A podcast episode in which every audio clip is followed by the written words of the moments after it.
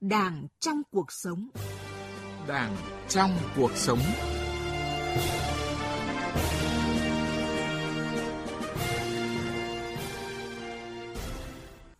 Xin kính chào quý vị và các bạn. Thưa quý vị và các bạn, tự phê bình và phê bình là nguyên tắc, là quy luật tổ chức hoạt động và phát triển của Đảng. Tuy nhiên, Đảng ta cũng nhiều lần chỉ rõ ở không ít nơi việc tự phê bình và phê bình còn nặng hình thức, thậm chí là đoàn kết xuôi chiều. Đây cũng là những hạn chế cần khắc phục để việc tự phê bình và phê bình thực chất và hiệu quả hơn, góp phần ngăn chặn và đẩy lùi suy thoái tiêu cực. Kết luận Hội nghị Trung ương bốn khóa mười ba mới đây, công tác tự phê bình và phê bình đã đặt ra yêu cầu cao hơn. Quy định mới về những điều đảng viên không được làm vừa ban hành cũng cấm việc đoàn kết xuôi chiều, tự phê bình và phê bình hình thức. Vậy thực tế tự phê bình và phê bình của các đảng viên tổ chức đảng, nhất là người đứng đầu ra sao? Làm thế nào để tự phê bình và phê bình thực sự là công việc tự soi, tự sửa hàng ngày của mỗi cán bộ đảng viên và trở thành công cụ để đấu tranh hiệu quả với các biểu hiện suy thoái tiêu cực ngay từ lúc manh nha? Đây là nội dung được bàn luận trong chương trình Đảng trong cuộc sống hôm nay với sự tham gia của hai vị khách mời. Chúng tôi xin trân trọng giới thiệu Phó giáo sư tiến sĩ Lê Văn Cường, Phó Viện trưởng Viện Xây dựng Đảng, Học viện Chính trị Quốc gia Hồ Chí Minh. Xin chào quý vị thính giả, chào các bạn. Vị khách mời thứ hai là tiến sĩ Nguyễn Viết Chức, Ủy viên Ủy ban Trung ương Mặt trận Tổ quốc Việt Nam khóa chín, nguyên Phó chủ nhiệm Ủy ban Văn hóa Giáo dục, Thanh thiếu niên và Nhi đồng của Quốc hội. Vâng, xin kính chào các thính giả của Đài Tiếng nói Việt Nam. Đảng trong cuộc sống. Đảng trong cuộc sống.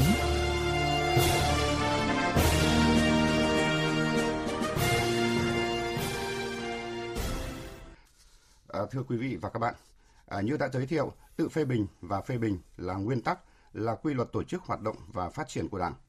À, vậy xin được hỏi à, Phó giáo sư tiến sĩ Lê Văn Cường, à, là người có nhiều năm nghiên cứu về lý luận tổ chức hoạt động của Đảng, à, ông có thể cho thính giả à, biết rõ hơn về tự phê bình và phê bình, à, đó là một nguyên tắc, quy luật tổ chức hoạt động phát triển của Đảng ta. Tôi xin được nói qua về tự phê bình và phê bình trong Đảng như sau. Hiện nay Đảng Cộng sản Việt Nam thì được tổ chức và hoạt động theo năm nguyên tắc. Nguyên tắc thứ nhất là nguyên tắc tập trung dân chủ. Thứ hai là tự phê bình và phê bình. Thứ ba là nguyên tắc đoàn kết thống nhất trong Đảng. Nguyên tắc thứ tư là Đảng gắn bó mật thiết với nhân dân. Và nguyên tắc thứ năm là Đảng hoạt động trong khuôn khổ hiến pháp và pháp luật. Thế thì khi đã gọi tên thành năm nguyên tắc như vậy thì chúng tôi cũng muốn nói một chút về cái lịch sử của tự phê bình. À, trước kia ấy thì cũng có lúc chúng ta chưa gọi thống nhất, gọi chung là thành các nguyên tắc như vậy, mà chúng ta chỉ mới có thể nêu là về luật phát triển, rồi là về quy luật, rồi cái cái về mặt tổ chức hoạt động. Thế thì những cái, cái cách gọi như vậy thì đôi khi nó lại gây ra một cái sự không đồng nhất trong cách hiểu. Thế thì cho nên từ Đại hội Đảng toàn quốc lần thứ tám năm chín sáu thì chúng ta thống nhất gọi chung là các nguyên tắc. Đấy, tức là như tôi vừa nói là năm nguyên tắc. À, và với một cái vị lãnh tụ vĩ đại của chúng ta là Chủ tịch Hồ Chí Minh, thì bác cũng rất nhiều lần nói về tự phê bình và phê bình. Khi đã nói về bản chất của tự phê bình và phê bình ấy, trong Đảng hiện nay ấy, thì tôi xin phép được trích một cái ý của bác định nghĩa về cái tự phê bình và phê bình như thế này. Đấy, bác nói rằng trước kia ta nói phê bình và tự phê bình, nay phải nói lại là tự phê bình và phê bình. Nói như vậy có nghĩa là phê bình mình trước, phê bình người sau, phê bình mình là chính, phê bình người là phụ. Và bác yêu cầu một cái điều mà tôi thấy chúng ta cần phải thấm nhuần hơn, đó là gì ạ? Là phê bình việc chứ không phê bình người. Đấy, thì đấy là nếu như hiểu đúng, làm đúng được cái tư tưởng của bác Hồ thì tôi nghĩ rằng chắc chắn cái nguyên tắc này sẽ phát huy tác dụng và trở thành một cái vũ khí sắc bén để gì ạ? Để giáo dục, để rèn luyện, để tăng cường khối đoàn kết thống nhất trong Đảng và làm cho Đảng ta ngày càng vững mạnh hơn. À vâng, à, vậy còn à, tiến sĩ Nguyễn Viết Chức ạ, ông có nhận xét gì về công tác tự phê bình và phê bình trong Đảng trong giai đoạn hiện nay ạ? Tôi phải nói ngay rằng là cái nguyên tắc tự phê bình, phê bình và đặc biệt là Bác Hồ vị lãnh tụ vĩ đại của chúng ta đã nhắc đi nhắc lại và đảo cái thứ tự là phê bình. Tự phê bình trước, phê bình sau và chú trọng là phê bình mình. Ừ, thì cái đó chính là cái rất cao của cái tinh thần tự giác, cái giác ngộ cao độ của mỗi đảng viên. Vì đảng viên vào Đảng để làm gì? Vào Đảng để phục vụ nhân dân, chứ không vì một cái lợi ích nào khác. Vậy thì luôn luôn phải tự soi mình, tự tu dưỡng đồng chí Tổng Bí thư Nguyễn Phú Trọng cũng nhắc đi nhắc lại là phải tự tu dưỡng, mà có tu dưỡng tốt, có tinh thần giác ngộ cao thì mới có thể đảm bảo được cái tự phê bình tốt. Mà có tự phê bình tốt thì đây chính là sức mạnh của Đảng. Có thể nói sức mạnh của Đảng là bắt nguồn từ mỗi đảng viên, mà mỗi đảng viên biết tự soi mình, tự tu dưỡng, tự phê bình thì mới tốt được. Công bằng mà nói thì cái điều đấy nó đã theo suốt cái quá trình xây dựng Đảng của chúng ta và theo suốt cái, cái vai trò lãnh đạo của Đảng ta. Tuy nhiên ấy, là trong những cái năm gần đây thì cái này nó đang bị có những cái mai một, đang bị yếu, phải nói như thế. Chính vì như thế cho nên là gần đây có thể liên tục là Trung ương rồi các đồng chí lãnh đạo Đảng nó rất quan tâm đến cái việc này, là bởi vì nói thẳng lắm nó còn yếu. Nó yếu ấy, nó dẫn đến những cái tình trạng như là bộ phận không nhỏ, rồi là tham ô, tham nhũng, bởi vì không soi mình, mất dân chủ thì làm sao mà nó không sinh ra những cái khuyết điểm khiếm khuyết khác. Cho nên cái này là một trong những nguyên tắc mà nếu không đảm bảo được thì nói thẳng là việc xây dựng chỉnh đốn hiệu quả là sẽ không cao. Vâng, xin cảm ơn hai vị khách mời vì những trao đổi vừa rồi. Và để trước khi tiếp tục cuộc trao đổi thì xin mời quý vị thính giả và hai vị khách cùng nghe một tổng hợp ngắn ngay sau đây. Các hội nghị Trung ương lần thứ tư khóa mười một, mười hai và mười ba đều nhận định tự phê bình, phê bình trong Đảng là không mấu chốt nhất và nhiều khó khăn nhất trong công tác xây dựng Đảng. Trong nhiều năm qua, từ chi bộ đến Trung ương có phần lơi lỏng sinh hoạt tự phê bình và phê bình. Một trong ba nội dung sinh hoạt Đảng, sinh hoạt lãnh đạo, sinh hoạt học tập và sinh hoạt phê bình, tự phê bình. Sinh hoạt phê bình, tự phê bình dường như thường được ghép vào sinh hoạt lãnh đạo với những nhận xét chung chung về chất lượng cán bộ đảng viên hàng tháng, hàng quý, sáu tháng và bình xét phân loại đảng viên cuối năm. Việc tự phê bình và phê bình còn tình trạng xuê xoa, nể nang, thậm chí biến cuộc họp tự phê bình và phê bình thành nơi vuốt ve ca tụng lẫn nhau hoặc lợi dụng để đấu đá, hạ bệ nhau. Nhiều lần Tổng Bí thư Nguyễn Phú Trọng đã nhận xét, một trong những nguyên nhân chủ yếu là do tổ chức cá nhân thực hiện không nghiêm túc nguyên tắc tự phê bình và phê bình. À, vâng, à, thưa Phó Giáo sư Lê Văn Cường, à, qua nghe tổng hợp vừa rồi thì ông có bình luận như thế nào về nhận định của Tổng Bí thư về việc là do không thực hiện đầy đủ quy định về tự phê bình và phê bình, tự phê bình, phê bình hình thức và bị biến tướng nên hiệu quả chất lượng không cao, à, dẫn tới tình trạng suy thoái về tư tưởng chính trị, đạo đức, lối sống, và đã diễn ra trong một bộ phận không nhỏ cán bộ đảng viên, nhất là cán bộ lãnh đạo quản lý các cấp, nhưng mà vẫn chưa được ngăn chặn và xử lý kịp thời. À, tôi cho rằng cái nhận định của Tổng Bí thư thì rất là khách quan, bởi vì cũng chúng ta cũng thấy như tôi vừa đồng ý với lại tiến sĩ Nguyễn Viết Chức vừa mới nói ban nãy ấy, thì nó cũng phải là cái căn bệnh này nó cũng kéo dài nhiều nhiệm kỳ rồi, chứ không phải bây giờ mới có. Thế thì ấy là có một cái hiện tượng ấy là cái nguyên nhân ấy là có thể là gì, do nể nang này, né tránh này, e dè, ngại va chạm này, hoặc là xuê xoa vo tròn theo cái kiểu là gì ạ, là anh tố tôi thì tôi tố anh, mà anh không tố tôi thì tôi không tố anh, rốt cuộc là không ai tố ai, nước chảy lá khoai làm cho qua chuyện. Thế thì dẫn đến cái câu chuyện ấy là có rất nhiều cái cái cái, cái chúng ta thấy một cái thực trạng cũng khá đáng buồn, là nhiều khi trong nội bộ đảng, trong chi chi bộ không thấy nói gì, coi như không biết gì, nhưng ở ngoài người ta biết hết. Thế thì đấy là cái đấy là cái chuyện là rõ ràng là cái tính đảng, cái đấu tranh ấy nó yếu. À, về nội dung này thì tiến sĩ Nguyễn Viết Chức có ý kiến gì không ạ? À, tôi thì tôi có suy nghĩ đây là yêu cầu rất cao. Trong cái cuộc trước đây thường nói chuyện ai thắng ai mà, thì đều phải khẳng định rằng mình thắng mình là khó. Ừ, thắng sự cám dỗ, thắng những thói hư tật xấu, mình thắng mình vô cùng khó. Mà chỉ có tự phê bình thì mình mới thắng mình được. Thì cái việc khó ai làm? Đáng viết phải làm. Đáng viết là người đi đầu mà. Nhưng khó mà không làm thì không thể thực hiện được vai trò lãnh đạo, có thể nói như vậy. Vì lãnh đạo mà cuối cùng ông lãnh đạo chỗ này, ông lãnh đạo chỗ kia, ông đứng đầu, nhưng cuối cùng ông không gương mẫu, ông không tự phê bình được, ông không tự kiểm điểm mình.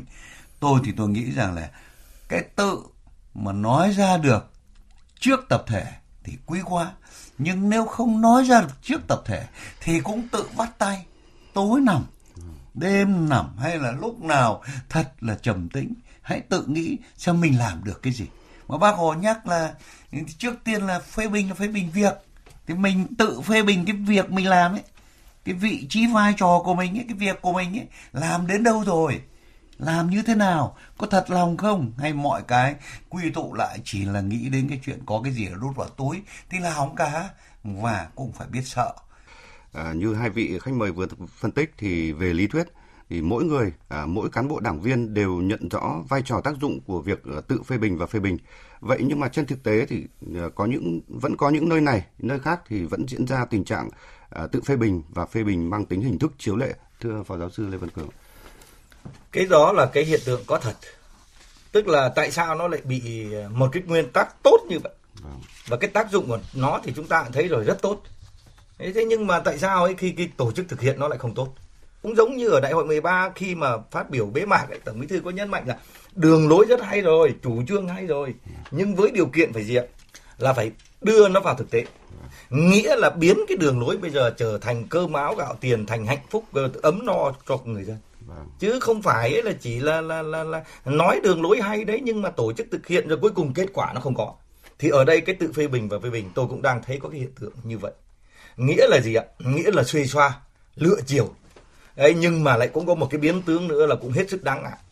Đấy là ngoài cái chuyện xuê xoa, lựa chiều, né tránh ấy, thì tôi thấy nó có nổi bật lên hai cái cái cái cái cái mặt của nó. Cái thứ nhất đấy là tô hồng. Có nghĩa là yêu thì yêu cả lối đi, bắt đầu ấy là ca ngợi, đặc biệt là ca ngợi lãnh đạo. Đấy thì đấy là tô hồng. Rồi biến tướng thứ hai là lại gì ạ? Lại cũng lợi dụng cái nguyên tắc này để bôi đen, để chu dập. Đấy thì đấy là cái hai cái điều mà qua cái thực hiện tự phê bình và phê bình ấy thì chúng tôi lại cũng thấy là cái điều ngoài cái chung mà chúng ta hay nói ấy, đó là cái cái cái xuê xoa, lựa chiều, né tránh ấy, thì lại có hai cái thái cực, mà cả hai thái cực này đều không tốt.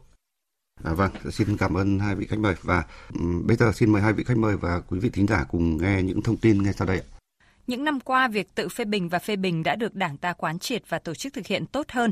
Tuy nhiên, vẫn còn nhiều nhược điểm, mà phổ biến nhất là tự phê bình và phê bình thiếu nghiêm túc, thực hiện theo kiểu dễ người dễ ta, có biểu hiện thỏa hiệp, không tỏ thái độ đúng sai, không phê bình ai để không ai phê bình mình. Ông Nguyễn Anh Liên, nguyên Ủy viên Ủy ban Kiểm tra Trung ương chỉ rõ. Ai cũng thấy rõ có những cái trường hợp là dùng tự phê bình và phê bình để trang trí, để tăng bốc lẫn nhau, để rồi tạo cái bệ phóng để mà leo cao chui sâu. Dẫn ra hàng ngàn cán bộ bị xử lý kỷ luật, trong đó có hơn một trăm cán bộ thuộc diện Bộ Chính trị, Ban Bí thư quản lý. Ông Nguyễn Trọng Phúc, nguyên Viện trưởng Viện Lịch sử Đảng, Học viện Chính trị Quốc gia Hồ Chí Minh nhận xét. Nhìn nhận những mấy nghìn cán bộ bị xử lý kỷ luật vừa rồi đấy, thì tôi rút ra một cái nhận xét thế này này. Hầu hết cán bộ sai phạm đều không phải từ tự phê bình, phê bình ở chi bộ, ở, ở tổ chức đảng phát hiện. Chứng tỏ là cái tự phê bình, phê bình ở trong tổ chức đảng, là thậm chí trong cấp ủy thì vẫn còn hạn chế. Tiến sĩ Phan Văn Đức, nguyên Viện trưởng Viện Văn hóa Phát triển chia sẻ. À, nhìn lại là ba cái thành phố có Hà Nội, à, thành phố Hồ Chí Minh, rồi thành phố Đà Nẵng. Thì tại sao những cái vấn đề mà những cái tiêu cực nó xuất hiện ở trong cái đội ngũ cán bộ lãnh đạo thành phố nó kéo dài lâu như thế, nhưng mà anh em vẫn cứ né tránh, cứ dù ngủ nhau, vẫn cứ nịnh bợ nhau bằng những cái lời hão huyền, và cuối cùng nó để dẫn đến là đồng chí của mình càng ngày càng sa ngã hơn. À, thưa Phó Giáo sư Lê Văn Cường, à, như phóng sự vừa rồi đã đề cập thì có tình trạng là đóng cửa bảo nhau, à, theo kiểu là anh không đụng đến tôi thì tôi không đụng đến anh, hay là việc lạm dụng phê bình để thực hiện ý đồ cá nhân thì vẫn xảy ra khá phổ biến, và điều này thì có thể làm giảm sức mạnh chiến đấu của Đảng. À, vậy theo ông thì nguyên nhân cốt lõi nằm ở đâu, và đâu là vai trò và trách nhiệm của người đứng đầu cấp ủy trong vấn đề này? À, tôi cho rằng ấy, là cái nguyên nhân cốt lõi ấy, là cái tính đảng của cái đảng viên thấp, không có đủ dũng khí để gì ạ, để đấu tranh, để thực hiện đúng cái nguyên tắc tự phê bình và phê bình này. Bởi vì ấy là ở đây ấy, chúng ta thấy hai nhiệm kỳ gần đây ấy, thì tôi để ý là văn kiện của Đại hội Đảng ấy, rồi là văn kiện các hội nghị trung ương ấy, thì có một cái cách tiếp cận rất hay. Đó là đúng là chúng ta thấy có những cái vấn đề gì xảy ra thì thường bao giờ có quy cho hai cái nhóm nguyên nhân, là nguyên nhân khách quan và nguyên nhân chủ quan. Nhưng ấy là, là Đảng ta lần này nhìn thẳng vào sự thật, nói đúng sự thật, thì bao giờ cũng khẳng định là gì? Nguyên nhân chủ quan là chính. Chứ không thể đổ theo cái kiểu như ngày trước, chứ hay dùng cái cụm từ là mất mùa thì đổ thiên tai, được mùa lại ở thiên tai của ta là không được rồi. Thế thì ở đây là cái nguyên nhân cốt lõi, thì từng người cán bộ đảng viên chưa ý thức, chưa làm đúng được cái tính đảng. Tức là gì ạ? Là phát huy cái, cái, cái vai trò tiên phong. Và lại cũng đặc biệt là ta thấy là hiện nay là cái tính nêu gương đấy. Cái nêu gương ấy thì ở đây ấy thì tôi lại tiếp xúc thì tôi thấy lại có một số chỗ lại cũng nhận nhận thức chưa đúng về cái nêu gương. Ở đây nêu gương là tất cả đội ngũ đảng viên, đảng viên đi trước làng nước theo sau, là ai cũng phải nêu gương. Nhưng ở đây cái quy định nêu gương chúng ta nói trước hết là người đứng đầu, tức là là, là ủy viên Bộ Chính trị, ủy viên ban với ủy viên ban chấp hành trung ương. Lấy trước hết, có tất cả đều phải nêu gương. Nên chứ đôi lúc lại lại mũ ni che tai lại bảo ôm mấy cái ông lãnh đạo, mấy ông cấp ủy phải nêu gương, còn tôi đảng viên thường chả có chức vụ gì, tôi không phải nêu gương. Thì cái đấy là cũng là cái cái nhận thức ấy cũng cần phải chấn chỉnh. Thế còn lại ở đây trở lại với cái vai trò của người đứng đầu cấp ủy. Vâng. Trong cái thực hiện thì tôi cũng nói rồi, các cụ chúng ta dạy chúng ta rồi, thượng bất chính thì hạ tắc loạn. Nếu mà cấp trên mà làm đúng, mà nêu gương ấy thì đương nhiên là gì ạ? Là ở dưới người ta cũng sẽ làm là, là tốt hơn. Chứ còn nếu mà cứ xuê xoa chiếu lệ, tóm lại là ở cấp trên là cũng không làm gương. Đấy, anh có sai lầm khuyết điểm anh cũng không nhận. Đấy, và thậm chí như tiến sĩ Nguyễn Viết Chức vừa mới đưa ví dụ ấy là gì ạ? Là là là không công khai, giấu giếm. Có những cái việc lẽ ra đây phải là cấp ủy được biết rồi toàn bộ chi bộ được biết thì anh lại giấm dúi làm mình. Thế đến lúc rồi vỡ bung ra thì đúng là lắm lúc là đúng là, là không biết. Thế thì ở đây là cái cái vai trò nêu gương của cấp ủy lại càng tốt. Và cái thứ ba là tôi nghĩ là thực hiện, nói thế thôi chứ phải đồng bộ các cái giải pháp. Tức là ở đây là nó các cái nguyên tắc nó hỗ trợ cho nhau. Đấy, ví dụ như chẳng hạn như là nếu mà không thực hiện đúng cái nguyên tắc tập trung dân chủ thì không khéo là cái người dũng cảm đấu tranh chống tiêu cực ấy lại là trở thành thiểu số, lại bị cô lập, lại bị trù dập, thậm chí đẩy ra khỏi cơ quan đơn vị ngay. Và hai là đoàn kết là phải đoàn kết thật lòng, chứ không phải đoàn kết một chiều. Đấy, đoàn kết thật lòng có nghĩa là gì? Thấy đúng thì nói đúng, thấy đúng dám bảo vệ, thấy sai dám đấu tranh. À, vậy thưa tiến sĩ Nguyễn Viết Chức, là ông đánh giá như thế nào về vai trò của người đứng đầu, người người đứng đầu cấp ủy trong việc tự phê bình và phê bình hiện nay? Tôi nghĩ là vô cùng quan trọng, bởi vì cái gì cũng đầu chạy đầu suối thì đuôi mới lọt. Người đứng đầu mà có gương mẫu thì làm nó mới tốt được. Và tôi rất là tâm đắc với cái cái cái cái cái nghị quyết nêu gương. Tôi là văn hóa mà, thì người đứng đầu mà không nêu gương thì không được. Mà trong gia đình thế thôi, bố mẹ ông bà cha mẹ mà không nêu gương để cho con nó nêu gương ngược lại cho cho, cho bố mẹ thì chắc chắn là gia đình đã lùng cùng rồi, không có tốt. Thế cho nên người đứng đầu là thế. Thế thì nhưng mà trong hoạt động thực tiễn thì tại sao bây giờ chúng ta nói nhiều rồi, bây giờ nói quá nhiều về người đứng đầu rồi, nhưng mà bây giờ phải có cơ chế để đảm bảo chọn được người đứng đầu. Chứ bây giờ người đứng đầu thật ra cũng không phải là họ xung phong đâu. Thế mà hai nữa ông chưa biết là có chọn được cái người mà xuất sắc hay không. Thế thì cái người đứng đầu không xuất sắc thì làm sao họ gương mẫu được? Mà họ đã không gương mẫu thì ở dưới thì tội gì mà gương mẫu. Để mà gỡ cái cái này để cho nó thực ấy, thì tôi vẫn muốn là nhấn mạnh cái ý mà bác bác dạy là gắn với việc. Khi mà gắn với việc ấy, thì tô hồng nó cũng khó mà bôi đen nó cũng khó. Cái việc nó cụ thể, làm cái con đường này hay là xây dựng cái dự án này hay là phát triển ô cốp chẳng hạn, thế bây giờ chẳng hạn thế nó rất cụ thể, ông nào phụ trách, ai phụ trách, làm được đến đâu, kết quả nó thế nào, lý do tại sao nó không có, thì phê bình cái cách như thế thì nó sẽ dễ nói và đồng thời nó cũng dễ nhận thấy. À, thưa hai vị khách mời, từ đầu đến nay thì chúng ta đã trao đổi về thực trạng À, sinh hoạt tự phê bình và phê bình trong Đảng hiện nay, à, cũng như là các giải pháp để nâng cao chất lượng à, công tác à, ph- tự phê bình và phê bình. Và một trong những đề xuất đó đó là phải đề cao trách nhiệm của người đứng đầu, cũng như là có cơ chế khuyến khích bảo vệ người thẳng thắn à, trong việc à, phê bình và tự phê bình. Vậy theo Phó Giáo sư Lê Văn Cường, làm thế nào để đề cao vai trò trách nhiệm của người đứng đầu trong công tác này, ngoài chính cái sự tự giác của họ, và phải có những cái giải pháp để, để cơ chế khuyến khích và bảo vệ những người thẳng thắn trong công tác này? Cái này thì chúng ta thấy ở đại hội mười hai mới đưa ra cái ý kiến này, và sau đó thì chúng ta cập nhật vào cái quy định ba mươi bảy thay cho cái quy định bốn mươi bảy về những điều đảng viên không được làm. Đấy, rồi chúng ta cũng cập nhật vào trong cái quy định hai mươi hai về cái công tác kiểm tra giám sát kỷ luật đảng, tức là đều cụ thể hóa cái quy định của đại hội mười ba ấy, là bảo vệ cái cán bộ sáu dám đấy, dám nghĩ, dám nói, dám làm, dám đấu tranh, dám đương đầu với khó khăn thử thách. Thế thì ở đây ấy, là cái câu chuyện chúng ta đang xoay quanh cái tự phê bình và phê bình thì đấy chính là dám đương đầu với khó khăn thử thách, dám đấu tranh đấy, thấy đúng dám bảo vệ, thấy sai dám đấu tranh. Thì cái này là cái rất tốt. Thì tuy nhiên ấy, là ở đây ấy, thì như chúng ta đã trao đổi rồi, thì cái một trong những cái mà đưa nó vào được cuộc sống ấy, thì như lúc nãy thì uh, tiến sĩ Nguyễn Viết Chức nói rồi là, là anh phải nêu gương. Cái người đứng đầu ấy, anh phải làm trước thì anh người ta mới làm. Và hai nữa là một cái biện pháp nữa là tôi nghĩ rằng ấy là nên mở rộng dân chủ.